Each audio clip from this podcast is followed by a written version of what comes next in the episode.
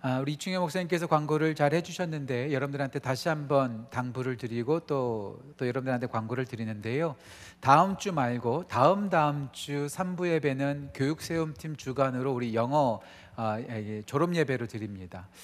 우리가 다음 세대가 참 중요하잖아요. 그래서 아, 삼부 예배 때 아, 한국말로 어, 예배를 드리시고 또 저의 설교를 들으시는 분들은 그날 우리 캐티 전사님과 데니얼 목사님께서 말씀을 전하실 것이기 때문에 혹시 조금 힘드신 분들은 그날만 좀 이부 예배를 드리셔도 좋겠고요, 아니면 삼부 예배를 드리시면서 아, 뭐 여기 계시면 다 영어 다 들으실 수 있으니까 우리 다음 세대, 우리 어린아이들, 우리 계속 막 시끌벅적할 것 같아요. 근데 그래도 우리 어린아이들이 또 우리 청소년들이 함께 졸업 예배 드리면서 함께 축복하고 싶은데요, 이 조금 불편하시더라도 삼부 예배 드리신 분들 좀 이해해 주시고 다음 세대를 세워가는 마음으로 좀 함께 해주시면 좋겠고요, 우리가 다음 세대가 귀하게 세워지는 우리 지구촌 교회 되면 참 좋겠습니다. 왜 우리가 어린아이들을 잘 섬겨야 될까요? 아, 우리 어린아이들이 예, 오늘이 아니라 바로 아, 내일인 동시에 오늘이기 때문에 그렇습니다. 우리 교회 미래는 바로 우리 교육부의 모습이 바로 우리 교회 미래죠. 어린아이들보다 소중한 어, 존재가 없다고 저는 생각합니다. 그런데 안타까운 일이 벌어졌죠. 음, 정말 끔찍한 일이 벌어졌습니다.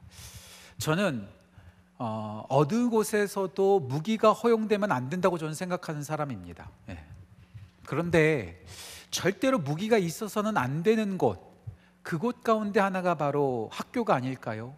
학교에서도 가장 어린아이들이 모이는 유치원이나 초등학교, 엘리멘터리 스쿨은 정말로 총이 들어가면 안 되는 곳이죠. 그런데 지난주에 정말 끔찍한 사건이 있었죠. 정말 잔인한 사건이 있죠. 어떻게 학교에서 그렇게 아이들에게 무차별적인 총격을 가할 수 있을까요? 이렇게 세상은 무서운 걸까요? 이렇게 세상은 잔인한 걸까요? 어떻게 총을 쏘고 어떻게 미워하고 어떻게 분노하고 어떻게 혐오하고 어떻게 그런 악을 저지를 수가 있을까요? 정말 우리가 사는 세상에 희망이 있는 걸까요? 정말 어디서 우리가 사랑을 찾아볼 수 있을까요? 정말 안타까운 사실입니다. 그런데 그게 바로 우리들의 모습이라는 거예요. 우리들의 삶의 모습이라는 거죠. 우리는 예수님의 사람으로서 성령님의 성품, 성령님의 열매를 맺어야 되고 예수님을 닮아가야 합니다. 그래서 우리는 계속해서 갈라디아서 오장에 나와 있는 말씀을 가지고 성령님의 열매, 예수님의 성품을 우리가 나누고 있습니다. 그런데 그 성령님의 열매, 예수님의 성품이 나오기 전에 말씀은 육체의 소욕, 육체의 결과를 우리 가운데 소개하고 있습니다. 갈라디아서 오장 십칠절부터 이십일절 말씀 제가 읽을게요. 이렇게 나옵니다. 육체의 일은 현 분명하니 곧 음행과 더러운 것과 호색과 우상숭배와 주술과, 그 다음에 잘 눈여겨서 보세요. 원수 맺는 것과 분쟁과 시기와 분냄과 당짓는 것과 분열함과 이단과 투기와. 육체의 결과는 연합하는 것이 아니라 싸우는 거고 분노하는 것이고 미워하는 것이고 증오하는 것이고 혐오하는 것이고 상처를 주고 심지어는 죽이기까지 한다는 것이죠. 세상이 잔인해요. 정말 잔인해요. 이에는 이, 눈에는 눈, 처절하게 복수합니다. 참지 않습니다. 과감하게 때리고 사람들을 죽이는 것이 바로 우리들의 모습이죠. 교회도 자유롭지 않습니다. 제가 이번에 책을 읽으면서 이런 말을 읽었어요. 친, 원수는 잘 용서하지만 친구는 용서하지 못한다. 가족은 용서하지 못한다. 원수는 용서하면서 같이 신앙생활하고 같이 사랑 안에 있어야 될 믿음의 동역자들을 용서하지 못해요. 그래서 교회도 싸우고 있고 교회도 나뉘고 있고 교회도 분노하고 있는 것 아니겠습니까? 이렇게 잔인하게 우리가 살아가고 있다는 거죠. 정말 무서운 세상 가운데 살아가고 있습니다. 우리는 모두 다 저마다의 무기를 들고 다녀요. 흉기를 들고 다녀요. 아니 목사님, 저는 총 안 들고 다니는데요. 목사님, 저는 칼 안 들고 다니는데요. 아니요, 제가 몇 달 전에 저놈들한테 소개했죠. 아이들의 수수께끼 책에서 발견한 지혜, 이런 문제가 있었다고 제가 말씀드렸잖아요. 나는 움직이지 않고 상처를 입힙니다. 나는 만지지 않고 독에 오염시킵니다. 뭐라고요? 우리들의 말이라고요. 움직이지 않아요. 만지지도 않아요. 하지만 우리의 말로 수많은 사람들에게 상처를 주잖아요. 제가 이번 주에 또 하나의 글을 읽었어요. 이런 말이 있더라고요. 말도 고드름처럼 지나치게 얼면 흉기가 된다. 다시 말씀드릴까요? 말도 고드름처럼 지나치게 얼면 흉기가 된다. 말이 얼마나 아픕니까? 육체적인 폭력을 허용하면 안 됩니다. 하지만 육체적으로 맞으면요, 멍이 생기죠. 멍도 사라지게 돼요. 하지만 말을 들어서 마음속에 생긴 상처는요, 없어지지 않아요. 치유되지 않아요. 평생 그것을 간직하면서 힘들어하는 거죠. 밤, 밤에 잠을 자다가 뜻 깨는 이유가 뭡니까? 가족에게 들었던 말, 친구에게 들었던 말, 동역자들에게 들었던 말이 우리를 괴롭히고 또 괴롭히는 거예요. 말이 흉기가 돼서 우리 자체를 모두 다 힘들게 하는 것이죠. 그런 우리들에게 우리 주님께서 말씀하십니다. 너희는 그렇게 잔인하게 살지 말고 성령님의 열매, 예수님의 성품을 맺으라는 거죠. 갈라디아서 오 장 이십이 절과 이십삼 절 말씀, 오직 성령의 열매는 사랑과 희락과 화평과, 지난주에 오래 참음, 이번 주에 뭐였죠? 자비, 자비. 자비의 열매를 맺으라는 거예요. 자비가 뭘까요? 헬라 원어로 보니까 크레스토테스, 크레스토, 크레스토테스라는 말이더라고요. 이것은 뭐냐면은 선한 일을 하다, 착한 일을 하다, 유익하게 하다, 도와주다라는 뜻이에요. 어떻게 보면 mercy, 자, 자비가 아니라 영어 성경을 보니까 kindness, kindness, 친절한 거예요. 부드러운 거예요. 도와주는 거예요. 우리 가운데 그런 모습이 필요하다는 거죠. 그런데 이런 친절하시고 정말로 우리를 도와주신 한 사람이 있어요. 누굴까요? 바로 우리 예수님이시죠. 우리 예수님께서 이 땅에 오셔서 무슨 일을 하셨을까요? 오늘 본문 말씀 삼십오 절, 마태복음 구 장 삼십오 절 볼까요? 이렇게 나와 있습니다. 예수께서 모든 도시와 마을에 두루 다니사 그들의 회당에서 가르치시며 천국 복음을 전파하시며 모든 병과 모든 약한 것을 고치셨다. 우리 예수님께서 오셔서 우리를 혼내러 오신 게 아니에요. 힘들게 하러 오신 것이 아니에요. 우리 가운데 오셔서 가르쳐 주셨어요. 천국 복음을 전파하셨어요. 그리고 모든 병과 모든 약한 것을 고쳐주셨어요. 좀 민감한 얘기할까요? 우리 예수님은요, 선택적 복지를 하신 것이 아니라 보편적 복지를 하셨어요. 먼저 기준을 두고 이런 사람만 고쳐주고 저런 사람만 고쳐주신 것이 아니라 모든 병과 모든 약한 것을 고쳐주셨어요. 우리 예수님 우리를 힘들게 하러 오신 것이 아니라 우리를 도와주러 오셨어요. 친절하게 우리를 섬겨주셨어요. 우리를 유익하게 만들어주셨어요. 우리 예수님이 자비와 착함으로 풍성하신 분이었죠. 그런데 예수님께서 그 하셨던 일을 할 사람이 없는 거예요. 예수님의 사람들은 어떤 사람일까요? 예수님께서 하셨던 일을 그대로 이어가는 사람이 예수님의 사람들입니다. 교회는 어떤 곳일까요? 교회는 예수님께서 하셨던 것을 그대로 하면 돼요. 어떤 일을 해야 될까요? 예수님께서 가르치셨으니까 우리도 가르쳐요. 예수님께서 복음을 전파하셨으니 우리도 복음을 전파해요. 예수님께서 고쳐주셨으니 우리도 고치는 거예요. 그런데 그런 일꾼이 없다고 우리 예수님께서 지금 한탄하고 계세요. 오늘 본 말씀 삼십칠 절과 삼십팔 절 보실까요? 이렇게 나와 있습니다. 이에 제자들에게 이르시되 추수할 것은 많되 사랑이 필요한 곳은 정말 많지만 일꾼이 적으니 그러므로 추수하는 주인에게 청하여 추수할 일꾼들을 보내주소서 하라. 자비를 베풀고 도와주고 사랑과 친절로 함께 섬겨야 될 사람들이 정말 필요한데 그런 사람이 너무나 적다는 거예요. 저는 우리 지구촌 교회가, 우리 모든 지구촌 가족들이 예수님께서 가르쳐주시고 예수님께서 복음을 전파하시고 예수님께서 고쳐주시면서 친절을 행하셨던 것처럼 우리 교회도, 우리 모든 지구촌 성도들도 그렇게 친절을 행하는 하나님께서 찾으시는 일꾼들로 세워지기를 간절히 소원합니다. 자비의 사람, 친절한 사람, 그리고 도와주는 사람, 이것이 예수님을 믿는 우리들이 맺어야 할, 우리가 보여야 할 성품이요 열매라는 사실이죠. 자, 그렇다면 우리가 어떻게 자비의 사람이 될 수 있을까요? 어떻게 우리가 친절한 사람이 될 수 있을까요? 오늘 교환을 보시면은요 영어 답이 들어가 있어요. 세 개 F로 시작하는 단어입니다. F, 외우기 쉬우시죠? 첫 번째, 자비의 시작은 feeling, 민감하십시오. 민감해야 돼요. 느끼셔야 돼요. 민감하게 볼 수 있을 때 비로소 우리는 자비를 시작할 수 있게 되고 자비를 행할 수 있게 된다는 사실이지요. 얼마 전에 우리 교회 목사님들과 함께 릴레이 금식 기도를 했어요. 뭐 거창하게 금식 기도하지 않았습니다. 뭐 하루 이틀 뭐 금식한 것이 아니라 한 끼 금식했어요. 한 끼. 근데요, 한 끼 금식하다 보니까 제 몸의 변화를 느끼겠더라고요. 참 제 몸이 이상하죠. 한 끼 안 먹었을 뿐인데요, 음식 냄새에 민감해져요. 음식만 보면 눈이 휘둥그레져요. 제가 그때 무엇을 깨달았냐면, 아, 코로 냄새를 맡는 것이 아니라 스토머크, 위로 냄새를 맡는 거구나. 코가 아니라 내 위 상태에 따라서 냄새가 느껴지고 민감해지더라고요. 마찬가지로 보는 것도 마찬가지입니다. 우리의 눈으로 보는 것이 아니라 우리의 마음과 우리의 관심으로 보이는 거예요. 아무리 눈에 보인다고 다 보이는 것이 아니라 관심 있으면 보이는 것이고요, 안 보이는 것도 관심 있으면 보이고요, 보이는 것도 관심이 없으면 안 보이는 거예요. 제 멘토 목사님 얘기해 드릴까요? 제 멘토 목사님이 팔십 년대 미국에 유학으로 오셨는데 정말 유, 유학생이 돈이 없잖아요. 얼마나 힘들어요. 얼마나 가난해요. 오자마자 항상 중고차 타고 다니셨대요. 한 몇 년 살다 보니까 이제 드디어 새로운 차, 새 차를 구입할 수 있게 되었다는 거예요. 근데 그 새 차를 무슨 차를 구입했는가? 포드에서 나온 토러스를 구입했대요. 토러스. 토러스를 구입해서 집으로 가고 있는데 그날따라 길거리에 토러스가 그렇게 눈에 많이 보이더라는 거예요. 아니, 평상시 때 토러스가 없다가 그분이 토러스를 구입하니까 토러스가 보일까요? 아니요. 평상시 때는 관심도 없었는데 토러스를 사고 나니까 이제 관심이 생기니까 토러스가 보이기 시작하더라는 거죠. 예, 그래요. 관심이 있으면 안 보이던 것도 보이게 되고요, 관심 없으면 보이는 것도 보이지 않게 되더라는 것. 우리는 눈으로 보는 것이 아니라 마음으로 보는 것이고, 우리의 생각으로 보는 것이고, 우리의 취향 따라 본다는 것.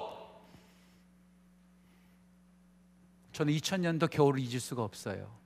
이천 년도 겨울, 제가 여러분한테 설교 시간에 자주 말씀드렸죠. 저희 어머니가 지주마카 하혈로 지주마카 하혈로 출혈이 돼서 쓰러지셨어요. 의사 선생님이 말했어요. 어머니가 살 가능성 사 퍼센트밖에 없다고요. 서울대학교 병원에서 수술을 했어요. 잘 끝났어요. 그리고 이제 병실로 옮겼어요. 입원실로 옮겼어요. 거기서 밤새도록 어머니를 간호하면서 바깥에 창밖에 바라보던 때를 전 잊을 수가 없어요. 서울대학교 병원이 해화동에 있잖아요. 종로에 있잖아요. 그 종로에 있는 모든 그 서울의 야경이 보이는데요, 지금 이 병실에서는, 이 입원실에서는 죽냐 사냐 지금 너무나 처절하게 안 괜찮은데 세상은 너무나 괜찮은 거예요. 아무 일도 없이 흐르고 있어요. 놀러 간 사람 놀러 가고 그 일상생활 그대로 하고 있어요. 아, 그때 제가 깨달았어요. 아, 세상은 그냥 돌아가는구나. 그때부터 저의 태도가 바뀌어졌어요. 병원 앞을 지나갈 때마다 저의 마음이 다른 때와 달라요. 지금 나는 괜찮지만 지금 저 병원 안에서는 생사를 오고 가는 긴급한 사건이 있겠구나. 쉐디그룹 병원 앞을 지나갈 때마다 그 병원을 바라보면서 안타까이 여기게 되었어요. 사고를 운전하면서 홀리크로스 병원 앞을 지나갈 때마다 저기는 안 괜찮은 사람들이 있겠구나. 운전하다가 앰뷸런스가 지나가게 되면은요, 짜증내고 신경질 내는 것이 아니라 얼마나 급박할까, 얼마나 위태위태할까 보는 관점이 달라졌어요. 예, 그래요.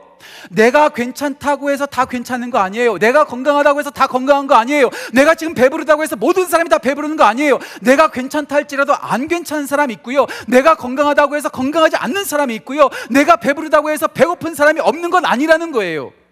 힘든 사람들 많다는 거죠. 여러분들은 일 년에 음식물 쓰레기를 얼마만큼 남기실 것 같습니까? 여러분들은 얼마만큼의 음식물 쓰레기를 지금 버리고 있을 것 같다고 생각하세요? 아이, 목사님, 저는 먹는 대로 다 먹, 주는 대로 다 먹습니다. 남기지 않습니다. 저는 안 남겨요. 과연 그럴까요? 이천십구 년 유엔에서 발표한 바에 따르면 어느 나라에 살든지 일 인당 평균 일 년에 버리는 음식물 쓰레기가 이만큼이라고 합니다. 백이십일 킬로그램. 누구든 전 세계에서 일 년에 버려지는 음식물 쓰레기를 일 인당으로 환산해보면 한 사람당 일 년에 버리는 음식물 쓰레기가 백이십일 킬로그램, 일반적인 여성 두 명의 몸 아니겠습니까? 제가 계산해봤어요. 하루당 얼마만큼을 버리고 있는가. 제가 계산해봤더니 육백 그램 나오더라고요. 육백 그램. 돼지고기 한 근. 날마다 돼지고기 한 근씩 버리고 있는 거예요. 먹을 것이 넘쳐나고 있어요. 미국은 더 많아요. 더 많아요. 그렇다고 진짜로 배고픈 사람이 없을까요? 아니요. 지금 한 칠억에서 팔억 정도는요, 기아에 시달려서 굶어 죽어가고 있어요. 내가 배부르다고 해서 다 배부른 거 아니에요. 내가 건강해서 다 건강한 거 아니에요. 지금 누군가는 배고파하고 있고, 지금 누군가는 아파하고 있고, 지금 누군가는 안 괜찮아요. 우리가 안 보고 있고, 우리가 외면하고 있을 뿐이죠. 우리가 그들을 바라보면서 민감하게 바라볼 수 있어야 돼요. 자비는 어떻게 시작할까요? 우리가 그들을 민감하게 바라보는 거예요. 캘리포니아에서 시작하는 리고레 목사님께서 이런 말을 했어요. 아주 중요한 말이기 때문에 제가 읽어드릴게요. 리고레 목사님이 이런 말합니다. 잘 들어보세요. 자비로운 사람은 다른 사람에게 민감하다, 센서티비티, 민감하다는 거예요. 그는 언제나 주위 사람들의 필요를 알아차린다. 그리고 그들에게 맞춘다. 이렇게 자비는 민감성에서, feeling, 느끼는 것에서부터 시작한다는 거예요. 그냥 보는 것이 아니라, 그냥 바라보는 것이 아니라 민감하게 아파하면서 바라보는 거죠. 예, 사람들의 아픔과 사람들의 슬픔을 그냥 바라보지 않고 민감하게 바라본 사람이 한 사람 있습니다. 누굴까요? 바로 오늘 본문에 나오는 예수님이시죠. 예수님께서 그냥 바라보지 않으셨어요. 민감하게 바라보셨어요. 삼십육 절 말씀 우리 같이 한번 읽어볼까요? 마태복음 구 장 삼십육 절 같이 읽겠습니다. 무리를 보시고 불쌍히 여기시니 이는 그들이 목자 없는 양과 같이 고생하며 기진함이라. 예수님께서는 그냥 보신 것이 아니라 보시면서 불쌍히 여기셨어요. 이 불쌍히 여기다는 말 여러분들 설교 시간에 많이 들어보셨잖아요. 헬라어원으로 스플랑크티조마이, 스플랑크니조마이, 창자가 끊어지다, 애간장이 끊어지다 예수님께서는 그냥 보신 것이 아니라 너무나 아파하셨어요. 그들의 아픔을 자기 아픔으로 여기셨어요. 불쌍히 여기셨기 때문에 그냥 외면할 수가 없으셨죠. 민감하게 바라보셨기 때문에 외면할 수 없었어요. 예수님께서 불쌍히 바라보신다, 성경에서 열 번 이상 나오거든요. 근데요, 예수님께서 불쌍히 보시면 예수님께서 그냥 지나가지 않으세요. 마가복음 일 장에서 나병 환자를 만나세요. 나병 환자를 불쌍히 여기시니까 그냥 지나가지 아니하시고 나병 환자를 깨끗하게 하세요. 누가복음 칠 장에서 나인성의 과부를 만나요. 하나밖에 없는 아들이 죽었어요. 지금 장례 행렬이 오고 있어요. 그를 예수님께서 불쌍히 보셨어요. 그냥 지나갈 수가 없으니까 지금 관 속에 있는 그 아들을 향해서 예수님께서 말씀하시죠. 청년아, 일어나라. 불쌍히 보시니까 그냥 지나가지 않으시는 거죠. 민감하게 바라보신 거예요. 성경 속에 나오는 예수님의 기적 가운데 가장 놀라운 기적이 무엇일까요? 가장 놀라운 기적이 뭘까요? 죽은 사람을 살리는 거? 예, 맞아요. 하지만 마태복음, 마가복음, 누가복음, 요한복음 이 사복음서에 동일하게 나오는 하나의 놀라운 기적이 있습니다.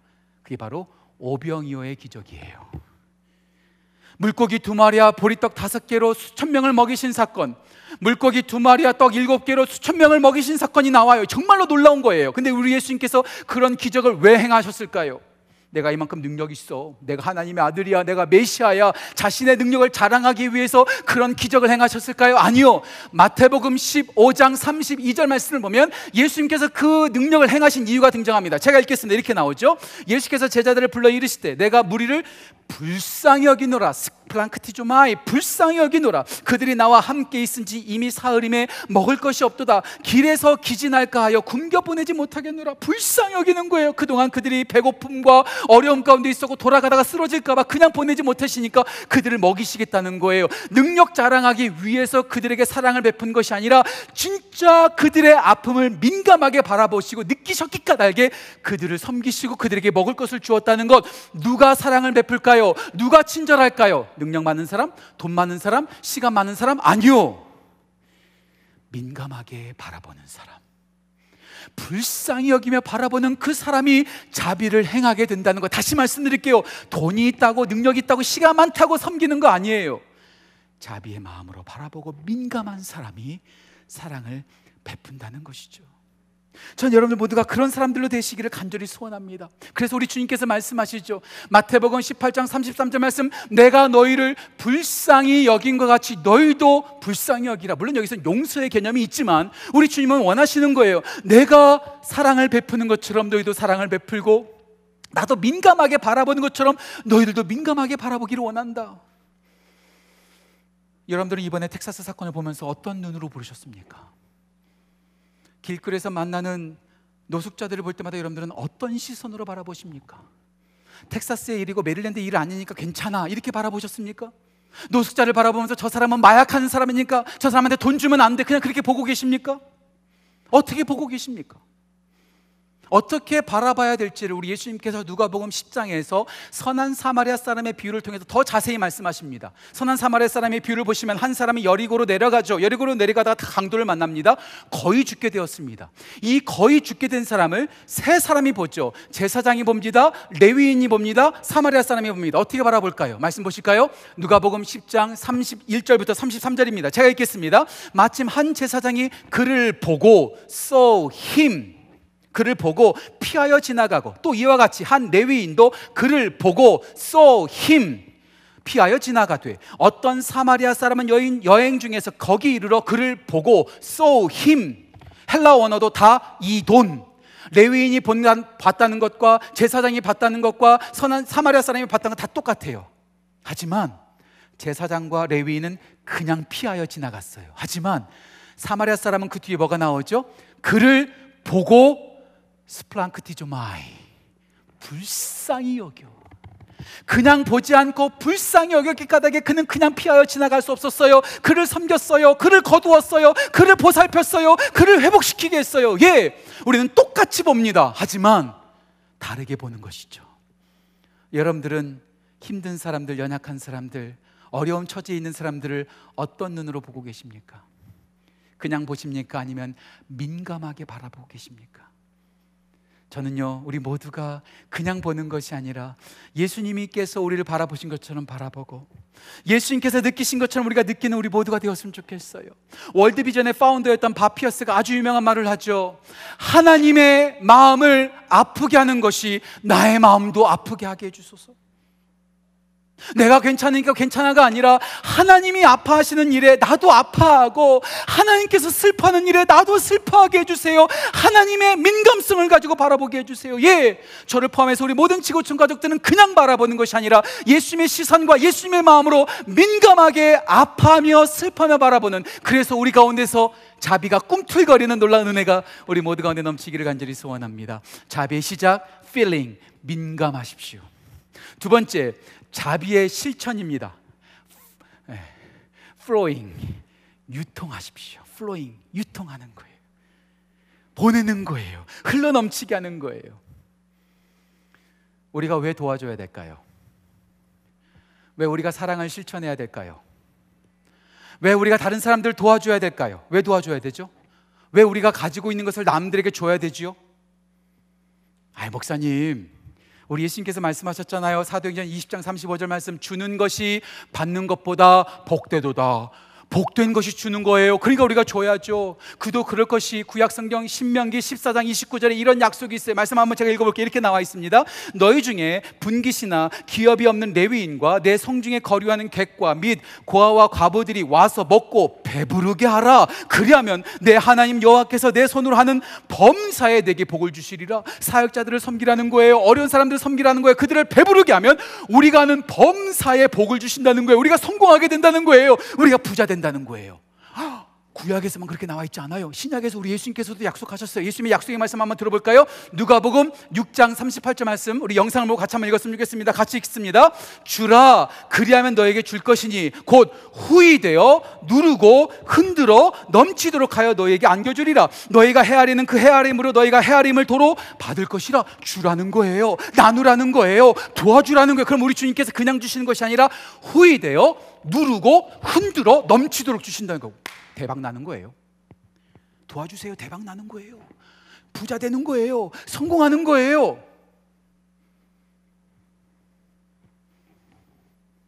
진짜 그래서 도와줘야 될까요? 저는 믿습니다. 말씀에서 분명히 기록하고 있기 때문에 우리가 도와주면 주님께서 우리의 그 빈자리를 채워주실 겁니다. 예수님께서 약속하셨던 것처럼 우리가 주면 후히 주시고 누르고 흔들어 넘치도록 주실 거예요. 예, 복 주세요. 하지만 우리가 돕는 이유가, 우리가 사랑을 베푸는 이유가, 우리가 섬기는 이유가 마치 우리가 복을 받기 위해서 하는 것이라면 좀 뭔가 이상하지 않습니까? 제가 만약에 좀 어렵다고 생각해 보세요. 제가 좀 경제적으로 어려워요. 누군가가 저를 도와줘요. 근데 그분이 도와주는 이유가 나를 정말 불쌍히 여겨서 도와주는 게 아니라 자기 복 받으려고 도와준다면, 세금 공제받고 세금 면제받고 뭔가 인정받으니까 그것 때문에 나를 도와주는 것이라면 제 코가 석자기 때문에 도움은 받겠지만 도움을 받는 저의 마음은 어떨까요? 비참해지죠. 자기 복 받으려고 나를 지금 이용해 먹는 거니까 얼마나 기분이 나쁘겠어요. 우리가 복 받기 위해서 도와줘야 될까요? 다시 말씀드릴게요. 복 받는다니까요. 주님께서 책임져 주신다니까요. 하지만 그것은 일 차적인 목적과 일 차적인 근거가 아니라는 사실이에요. 그럼 우리 왜 도와줘야 될까요? 오늘 예수님께서 어떻게 하시는지를 보면 우리가 왜 실천하고 왜 우리가 flowing, 우리가 왜 흘러넘치게 나눠줘야 되는 그 이유를 우리는 분명히 알 수 있습니다. 예수님께서 사랑을 베풀고 친절을 베풀 일꾼이 없다고 한탄하시죠. 그러면서 예수님께서 한탄만 하시는 것이 아니라 그 일꾼들을 부르세요. 그게 누가 마, 마태복음 구 장 삼십칠 절과 삼십팔 절, 구 장이 딱 끝나고요, 십 장 일 절로 가면요 바로 우리 주님께서 제자들을 부르세요. 말씀 보실까요? 누가복음 구 장 삼십칠 절과 삼십팔 절, 그리고 십 장 일 절 말씀 제가 읽겠습니다. 이렇게 나오죠. 이에 제자들에게 이르시되 추수할 것은 많되 일꾼이 적으니 그러므로 추수하는 주인에게 청하여 추수할 일꾼을 보내주소서 하라 하시니라. 그 다음에 일 절입니다 예수께서 그의 열두 제자를 부르사 더러운 귀신을 쫓아내며 모든 병과 모든 약한 것을 고치는 권능을 주시니. 예수님께서 한탄만 하고 끝난 것이 아니라 그 일꾼들을 부르셔서 그들에게 섬길 수 있는 능력을 주셨어요. 자, 이제 어떻게 하실까요? 이제 그들을 보내시는 거예요. 마태복음 십 장 오 절과 칠 절과 팔 절인데요, 잘 들어보세요. 예수님께서 보내시면서 무슨 말씀을 하시는지 보세요. 오 절입니다 예수께서 이 열두를 내보내시며 이르시되 가면서 전파하여 말하되 천국이 가까이 왔다 하고 병든 자를 고치며 죽은 자를 살리며, 여기서부터 같이 읽을까요? 같이 읽겠습니다. 나병 환자를 깨끗하게 하며 귀신을 쫓아내되 너희가 거저 받았으니 거저 주라. 이것 때문에 우리가 나누는 거예요. 이것 때문에 우리가 사랑을 실천하는 거예요. 다시 말씀드릴게요. 복을 받기 위해서 나누는 것이 아니라 이미 복을 받았으니 나누는 거예요. 복을 받기 위해 나누는 것도 나누는 것이고요, 이미 복을 받았기 때문에 나누는 것도 나누는 것 똑같습니다. 하지만 완전히 다릅니다. 복을 받기 위해서 나누는 것이 아니라 이미 거저 받은 게 너무 많아서 우리가 나누는 거예요. 의무사항으로 주님께서 명령하셨으니까 어쩔 수 없이 나누는 것이 아니라 이미 주신 게 너무 많아서 감사해서 나누는 것이죠. 예, 우리는 거저 받았으니 거저 나누는 거예요. 우리가 얼마나 많은 것들을 지금 누리고 있습니까? 얼마나 많은 것을 지금 가지고 있습니까?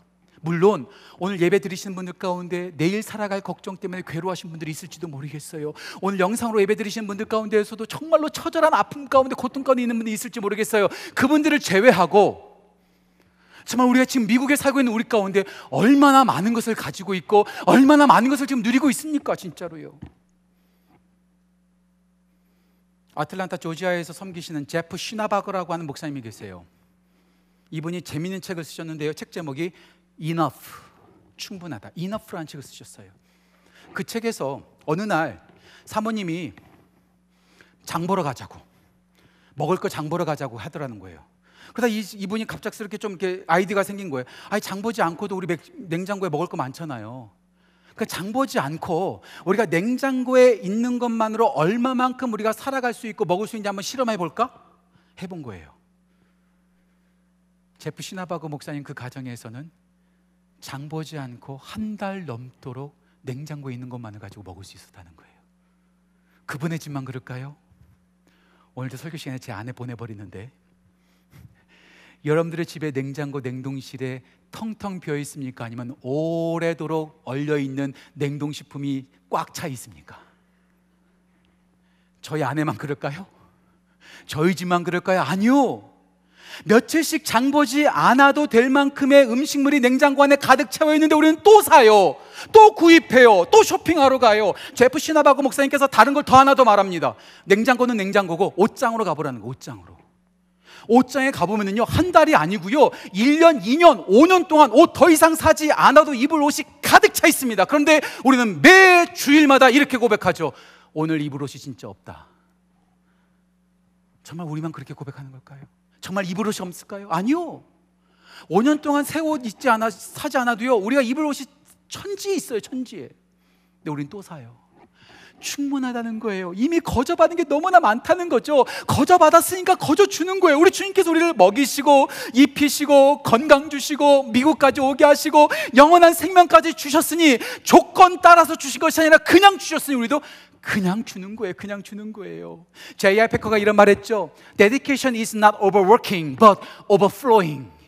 헌신이란 혹사하는 것이 아니라 널 흘러 넘치는 것이다. 저는 이게 바로 크리스천의 삶이라고 생각해요. 많이 모으고 많이 얻어내려고 열심히 일하는 게 바로 크리스천의 라이프가 아니라, 크리스천의 라이프는 overflowing, 나한테 충분하게 거저 주신 것을 나만 누리고 나만 가지고 나만 모으는 것이 아니라, 그것을 모으는 것이 아니라 나누는 거예요. 내가 누리는 것이 아니라 나누는 거죠. 하나님께서 넉넉하게 주신 것을 나누는 거죠. 천구백구십삼 년도에 제가 예수전도단에 들어갔어요. 예수전도단 겨울순회를 제가 참석하면서 제가 얼마나 깜짝 놀랐는지 몰라요. 제가 어린 마음에 진짜 깜짝 놀랐어요. 마지막 겨울순회 마지막 날에 이런 수간이, 시, 시간이 있더라고요. Flowing time, flowing time. 이게 뭐냐면은 하나님께서 내게 거저 주신 것을, 그것을 필요한 사람에게 그냥 주는 거예요. 나한테 쓸모없는 것, 허접한 것을 다른 사람에게 주는 것이 아니라 내가 거저 받았는데 너무나 소중한 것, 그것이 필요한 지체에게 그냥 주는 거예요. 예, 그리스도인의 삶은요 그냥 거저 주는 거예요. 그냥 나누는 거예요. 나한테 주신 것에 감사해서 말이죠. 진짜 성공이 뭘까요? 진짜 우리 주님께서 우리에게 원하시는 것이 무엇일까요? 내가 막 많이 모아서 떵떵거리면서 살아가는 것이 주님께서 우리에게 원하시는 것이 아니라, 내게 주신 것을 가지고 다른 사람들을 섬기고 도와주는 것이 주님께서 진짜 원하시는 것이 아닐까요? 크리스찬 아니에요. 초월주의자예요. 자연주의자예요. 예수님 안 믿는 것으로 제가 알고 있는 미국의 가장 유명한 사상가 랄프 에머슨이 진정한 성공을 이렇게 말하더라고요. 제가 진정한 성공, 예수님을 믿지 않는 사람이 이렇게 말하더라고요. 제가 들어보세요. 진정한 성공이 뭔지. 거기 자기가 태어나기 전보다 세상을 조금이라도 살기 좋은 것으로 만들고 떠나는 것, 자기가 한때 이곳에 살았음으로 해서 단 한 사람의 인생이라도 행복해지는 것, 이게 진정한 성공이라는 거예요. 내가 잘 먹고 잘 살고 내가 좋은 곳에 사는 것이 성공이 아니라, 나로 인해서 내가 살고 있는 이 땅이 좋아지는 것, 나로 인해서 다른 사람이 행복하게 만드는 것, 이것이 진짜 성공이라고 예수님을 믿지 않는 사람도 이렇게 말하고 있다면, 예수님을 믿는 우리들은 더 그래야 되지 않을까요? 더 많이 모으고 더 많이 누리는 것이 아니라 더 많이 나누고 더 많이 베풀어야 되는 것이 우리의 사명이 아닐까요? 우리 교회에서 가까이에서 사역하는 마크 베러슨이라고 하는 목사님이 계십니다. 마크 베러슨 목사님께서 올인이라고 하는 책에서 밀린이라고 하는 선교사님을 소개하고 있어요. 밀린이라는 선교사님, 이분이 남태평양에서 사역하셨는데요, 그분이 그곳에 들어가실 때만 해도 식인종이 참 많았다고 합니다. 위험한 곳이었어요. 그런데 모든 사람이 말림에도 불구하고 그 선교사님은 그 땅으로 들어갔어요. 삼십 년 동안 묵묵히 사역하십니다. 그리고 삼십 년 동안 사역하시다가 그 목사님께서 하나님의 부름을 받아요. 그 선교사님이 하나님의 부름을 받아요. 그 땅에 있는 원주민들이 그 선교사님을 마을 한 중앙에 장사 지냅니다. 그리고 묘비를 만들죠. 그리고 그 묘비에다 이렇게 기록했다고 합니다. When he came, there was no light. When he left, there was no darkness. 그분이 왔었을 때는 빛이 없었다. 하지만 그분이 떠났을 때는 어둠이 없었다. 이게 바로 진짜 우리들의 삶이어야 되지 않을까요? 나만 잘 먹고 나만 누리고 나만 부자 되는 것이 아니라, 나를 통해서 내 주위에 있는 사람들이 복을 받고 내 주위에 빛이 비춰지는 것, 그래서 내가 거저 받은 것을 flowing, 흘러 넘치게 하는 것, 이것이 바로 우리가 살아야 될 삶의 모습이어야 되지 않을까요? 예, 자비의 시작은 민감하게 바라보는 겁니다. feeling. 그리고 나에게 거저 주신 것을 flowing, 흘러 넘쳐서 다른 사람들에게 유통, 전달하는 것, 이것이 바로 우리들의 삶의 모습이어야 된다는 것이죠. 마지막 세 번째, 이 자비의 목적이 뭘까요? 이 자비의 목적, following, 동행하는 겁니다. 동행하십시오. 동행하십시오. 동행하십시오. 자비라는 단어, 제가 이번에 알게 됐는데요, 이 자비라는 단어가 엄밀한 의미로 말하면 불교 용어랍니다. 우리나라의 성경책이 십구 세기 말 이십 세기 초에 들어와서 이 말씀을 번역할 때 그 당시에 있었던 사람들이 유교 사상과 불교 사상에 젖어 있었던 사람들이 성경책을 번역하다 보니까 그들이 알고 있는 불교 용어가 성경 속에 들어왔다는 거예요. 그 중에 하나가 바로 자비라는 단어라는 거예요. 자비. 그렇잖아요. 우리 교회에서는 자비라는 말보다도 사랑, 친절, 섬김이라는 단어를 많이 쓰지 자비는 잘 사용하지 않잖아요. 진짜 자비라는 단어가 어디 많이 있어요? 절에 가면 있잖아요. 부처님의 자비 뭐 이러잖아요. 예, 자비를 베푸는 것은 예수님을 믿는 그리스도인들만 자비를 나누는 게 아니에요. 불교 신자들도 얼마나 사랑을 많이 나누는데요, 캐톨릭 신자들 얼마나 많이 사랑을 나누는데요. 제가 케냐 선교사님한테 들었는데요, 케냐에 가면은요 크리스찬들보다도 무슬림이 더 훨씬 친절하고 더 사랑을 많이 베푸고 더 이타적이라는 거예요. 예, 예수님을 믿는 사람들만 자비를 베푸는 것이 아니라 예수님을 믿지 않는 사람들도 나누고 있고요, 심지어는요 돈이 많은 사람은 더 많이 나눠요. 이번에 코로나 팬데믹 때 빌 게이츠라든지 여러 세상의 부자들이 얼마나 많은 돈을 투자하고 얼마나 많은 돈을 자선했습니까? 십억 달러, 백억 달러, 교회와는 살, 교회와는 비교할 수도 없는 돈을 다 나누었어요. 그리고 신문 광고 내요. 내가 이렇게 했다고. 전 도와주면서 광고 내는 것이 나쁘다고 생각하지는 않습니다. 왜냐하면 그것을 통해서 선한 영향력을 보일 수 있기 때문에. 그런데요, 우리 주님은 그렇게 도와주지 말래요. 어떻게 도와주라고 말씀하실까요? 마태복음 육 장 일 절에서 사 절 말씀 보면 예수님께서 구제할 때 어떻게 나누어야 될지를 알려주십니다. 우리 같이 한번 볼까요? 같이 보면 좋겠어요. 마태복음 육 장 일 절에서 사 절 말씀 제가 읽겠습니다. 사람에게 보이려고 그들 앞에서 너의 의를 행하지 않도록 주의하라. 그리하지 아니하면, 그러므로 구제할 때 외식하는 자가 사람에게서 영광을 받으려고 해당과 거리에서 하는 것 같이 너희 앞에서 나팔을 불지 말라. 여기서부터 같이 읽겠습니다. 같이 읽습니다. 진실로 너에게 이르노니 그들은 이미 자기 상을 받았느니라. 너는 구제할 때 오른손이 하는 것을 왼손이 모르게 하여 내 구제함을 어떻게 해요? 은밀하게 하라. 은밀한 중에 보시는 너희 아버지께서 갚으시리라. 드러내면서 도와주는 것, 티 내면서 생색내면서 도와주는 것이 아니라 은밀하게, 자기 자신도 모르게, 오른손이 하는 일 왼손이 모른다는 것은 무슨, 무슨 말이에요? 나도 도와주면서 까먹으라는 거, 잊어버리라는 거예요. 생색내지 말라는 거예요. 제가 문제 있는 사람이어서 그럴까요? 제가 누군가에게 도움을 받으면요, 은근히 저는요 그 사람 앞에서 작아져요. 그 사람 눈치 보는 경향이 있어요. 반대로 내가 누군가를 도와주잖아요. 그러면요 저도 은근슬쩍 괜히 으스대고요, 그 사람 앞에서 군림하는 것처럼 보일 때가 있어요. 내가 그 사람의 하나님인 양 착각하면서 이상한 짓 할 때가 있죠. 그거 하지 말라는 거예요. 내가 도와주면서 내가 영광받고 내가 칭찬받고 내가 드러나는 것이 아니라 이 모든 섬김을 통해서 하나님이 드러나는 것. 그래서 예수님께서 또 말씀하시죠. 마태복음 오 장 십육 절 말씀, 너희의 착한 행실을 보고 너희가 영광받는 것이 아니라 하늘에 계신 너희 아버지께 영광을 돌리게 하라. 너희가 칭찬받지 말고 너희가 주목받지 말고 너희를 따르게 만들지 말고 follow God together, 하나님께 동행하는, 하나님을 바라보게끔 하라는 거예요. 저는 두 가지의 원칙이 있습니다. 저는 이 두 가지의 원칙을 전 지키려고 무던히도 애를 씁니다. 제가 이것을 지금도 철저하게 지키고 있다고 여러분들한테 말씀드리는 거 아닙니다. 저는 이것을 두 가지를 철저하게 지키려고 아직도 애쓰고 있습니다. 첫 번째, 저를 도와주는 사람에게 감사하는 것. 하나님께서 그 사람을 사용하셨으니 하나님께만 감사한다라고 그렇게 버릇없이 생각하지 않는 거예요. 이런 분들이 있어요. 하나님이 도와주셨지 뭐, 내가 그 사람한테 왜 감사해? 이건 진짜 못할 짓입니다. 저는 저에게 도움 준 분들에 대해서 하나님께 감사하는 동시에 나를 도와주신 분들에게 철저하게 감사하는 마음을 갖는 것, 첫 번째 원칙입니다. 두 번째 원칙, 내가 누군가를 도와주면서 생색내지 않는 것. 나는 감사하되 내가 누군가를 도와줄 때 내가 당신 이렇게 도와주는 거야, 내가 이렇게 희생하는 거야, 생색내지 않는 것. 목사가 제일 잘못하는 것 중에 하나가 뭔지 아세요? 교회 돈으로 도와주면서 마치 자기 돈으로 도와주는 것처럼 말할 때가 있어요. 진짜 잘못된 겁니다. 저는요 성도님들한테 뭔가를 베풀 때에도요, 내가 베푸는 건 말하지 않지만 교회 헌금으로 도와드리는 거라면, 집사님 이거는 교회 헌금으로 식사 대접하는 거예요. 제가 하는 거 아니에요. 교회 성도들의 헌금으로 하는 거예요. 제가 꼭 출처를 밝히려고 애를 씁니다.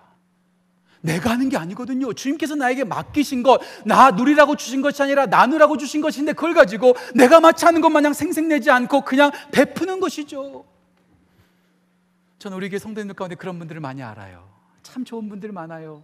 섬기면서 이렇게 말하세요. 이거 내가 하는 거 아닙니다. 주님께서 하시는 거예요. 내가 했다고 말하지 마세요. 내가 했다고 말하지 마세요. 그냥 섬기는 거예요. 예, 생색내지 않고 주님께서 하셨다는 것을 하면서 나를 바라보게 만드는 것이 아니라, 내가 대접받는 것이 아니라, 내가 주목받는 것이 아니라 하나님께서 주목받게 하시는 것, 이게 바로 요한의 고백 아니겠습니까? 그는 흥하여야겠고 나는 쇠하여 하리라. 내가 드러나는 것이 아니라 주님께서 드러나시는 것, 주님께서 나를 사용하셨으니 내가 군림하는 것이 아니라 Follow God together, 우리 함께 하나님을 바라봅시다. 이게 바로 자비를 베푸는 사람의 최종적인 모습이어야 된다는 거예요. 혹시 섭섭하세요? 내 돈인데, 내가 열심히 벌었는데, 내가 줬는데 나 알아주지 않고 삐지, 삐지, 삐지시는 분 계세요? 예, 세상은 기억하지 못해도요 우리 하나님은 기억하세요. 그러한 은혜를 경험했던 사람이 있습니다. 말씀 보실까요? 사도행전 십 장 사 절의 고넬료입니다. 고넬료에게 하나님께서 이렇게 말씀하세요. 잘 들어보세요. 마태, 마, 사도행전 십 장 사 절입니다. 고넬료가 주목하여 보고 이르되, 두려워 이르되, 주여 무슨 일입니까? 천사가 이르되, 내 기도와 구제가 하나님 앞에 상달되어 기억하신 바가 되었더라. 세상은 기억하지 않아도 하나님이 기억하시면 다 된 것 아닐까요? 예를 들어서 이렇게 설명해 봅시다. 제가 모든 우리 교회 성도님들과 모든 사람들이 아, 인간 목사는 참 사랑이 많어, 참 친절해, 참 좋은 사람이야 라고 말한다 할지라도 제 두 딸이 그것을 인정하지 않는다면 저는 불행한 아버지요, 불행한 목사요. 하지만 세상 모두가 저한테 손가락질하고 저를 비난한다 할지라도 제 두 딸이 아빠는 좋은 아빠야, 사랑이 있어, 좋은 목사님이야 라고 말한다면 저는 그것만으로 만족하는 거예요. 마찬가지예요. 세상 모두가 인정하지 않아도 하나님께서 인정하시면 그것이 가장 큰 행복이요, 세상 모두가 잊어버린다 할지라도 하나님께서 기억해 주시고 알아주신다면 그것이 바로 성공이죠. 왜 내 이름을 드러내려고 해요? 왜 내가 도와줬다고 말하려고 해요? 예, 물론 하나님께서 드러내실 때가 있어요. 하나님께서 말씀하실 때가 있어요. 아까 말씀드렸던 것처럼 선한 영향력을 끼치게 하려고 도와, 드러내실 때가 있어요. 하지만 스스로 드러나지 않는 거죠. 내가 아니라 하나님을 바라보게 하고 나를 따라오게 만드는 것이 아니라 그 우리를 도와주신 그 하나님을 follow God together, 함께 동행하는 거죠. 우리가 드러나지 않고 우리 교회가 드러나지 않고 오직 하나님만이 드러나는 귀한 자비의 목적이 우리 교회 가운데, 우리 지구촌 가족들 가운데 이루어지기를 간절히 소망합니다. 자비의 시작은 민감함에서부터, feeling, 느끼는 것에서 시작합니다. 자비의 실천은 받고 그냥 가만히 있는 것이 아니라 거저 받은 것을 flowing, 흘러넘치게 유통하는 것입니다. 그리고 자비의 목적과 마지막 결론은 내가 드러나는 것이 아니라 Follow God together, 하나님에게 같이 동행하면서 나아가는 것이 자비의 마지막 결론이라는 점. 전 설교를 시작하면서 우리가 살고 있는 이 시대가 이렇게 잔인하고 무서운 건지 정말 모르겠어요. 왜 이렇게 잔인한지 모르겠어요. 왜 이렇게 무서운지 모르겠어요.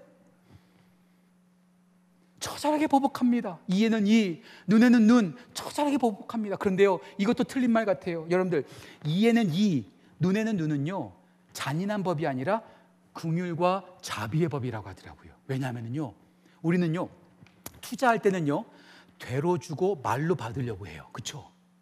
조금 투자하고 많이 받으려고 하죠. 그런데요 복수할 때는 달라요.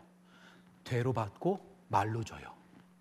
이 사실을 제가 언제 깨달았는가? 초등학교 이 학년 때 깨달았습니다. 제가 참 조숙하죠? 제가 초등학교 때요, 이 초등학교를 가면 한국 초등학교는요 이렇게 짝꿍이 있어요. 짝꿍. 테이블이 길어요. 책, 책, 데스크가 길어요. 그러면요 어김없이 모든 한국의 초등학교 긴 데스크에는 삼팔선이 그려져 있습니다. 넘으면 끝장나요. 너 넘어오면 한 대 때린다. 넘어오면 그 지우개도 가져가 버려요. 얼마나 잔인한지 몰라요. 제가 살짝 넘어가잖아요. 짝꿍이 한 대 때려요. 그럼 제가 한 대 맞았으니까 나도 한 대 때려야 되는데 왜 두 대 때릴까요? 두 대를 맞으면 걔도 두 대를 때려야 되는데 또 세 대를 때려요. 네 대 때려요. 다섯 대 때려요. 받은 것만큼 주는 게 아니라 받은 것보다 얹혀서 줘요. 눈에는 눈, 이에는 이가 아니에요. 정말 처절하게 보복해요. 처절하게 잔인하게 힘들게 해요. 그런데요, 자비의 법, 긍휼의 법이라고 말하는 눈에는 눈, 이에는 이라는 이 법을 브레이크, 깨뜨려 부신, 깨뜨려 버리신 분이 계세요. 바로 우리 예수님이시죠. 예수님께서 마태복음 오 장에서 말씀하시죠. 너희가 눈에는 눈, 이에는 이라고 들었거니와 나는 너에게 다시 말하는데 오른편 빵을 맞으면 왼편을 돌려대고 겉옷을 달라 하면 속옷까지 주고 오리를 걸어가게 하면 십리를 걸어가고 꿔달라고 말하는 사람이 있으면 묻지도 말고 따지지도 말고 그냥 줘라. 이게 바로 주님께서 하신 말씀이시죠. 예, 세상은 받은 대로 주지만 우리 예수님은 받은 데 반대로 주셨어요. 전 지난주에 가장 큰 나무, 영원한 나무 우리 예수님을 소개했죠. 예수님의 십자가죠. 근데 저는 오늘 하나만 더 소개할게요. 예수님의 십자가는 향나무셨어요. 향나무. 향나무의 특징이 뭔지 아세요? 향나무는요 자기를 찍어내리는 도끼, 그 흉기에게 향기를 묻혀줘요. 흉기를 향기로 만드는 게 바로 십자가요, 향나무이신 예수님이라는 거죠. 우리 예수님께서 십자가에 달리셨습니다. 수많은 사람이 조롱하고 욕하고 창을 찌르고 못을 찌르지만 우리 예수님께서는 보복하지 않으셨어요. 어떻게 하셨을까요? 말씀 같이 한번 볼까요? 베드로 전서 이 장 이십이 절부터 이십사 절 말씀을 한번 같이 읽었으면 좋겠어요. 같이 읽겠습니다. 이렇게 나옵니다. 같이 읽습니다. 그는 죄를 범하지 아니하시고 그 입에 거짓도 없으시며 욕을 당하실 때 맞대어 욕하지 아니하시고 고난을 당하실 때 위협하지 않으시고 오직 공의로 심 판하시는 이에게 부탁하시며 친히 나무에 달려 그 몸으로 우리 죄를 담당하셨으니 이는 우리도 죄에 대하여 죽고 의에 대하여 살게 하려 하심이라. 그가 채찍에 맞음으로 우리가 나음을 입었다. 욕을 받았는데 우리 예수님은 욕하지 아니하시고 축복하세요. 찌르는데 찌르지 않고 품어주세요. 악을 행하는데 선으로 바꾸세요. 죽이는데 살리세요. 흉기를 향기로 바꾸세요. 왜요? 우리 예수님은 자비와 사랑이 충만하시기 때문에. 향나무이신 예수님처럼 우리도 그렇게 살면 어떨까요? 나한테 무례한 사람에게 똑같이 우리도 무례하게 행동하는 것이 아니라 친절하게, 나를 비난하고 욕하는 사람에게 똑같이 욕하는 것이 아니라 그를 축복하는 것이죠. 나에게 악하게 하는 사람에게 악하게 구는 것이 아니라 그에게 선을 행하는 것이죠. 왜요? 우리는 예수님의 십자가를 이미 경험한, 예수님의 향남을 이미 경험한 사람들이기 때문에. 저는 이렇게 잔인해져가는 세상, 정말 무서운 세상 가운데에서 예수님을 믿는 우리 모든 지구촌 가족들, 오늘 말씀을 듣는 모든 성도들이 예수님의 사랑을 품어서 향기로운 향나무처럼 서셨던 그 예수님처럼 그렇게 살아가는 귀한 은혜가 우리 모두 가운데 넘치기를 간절히 소원합니다.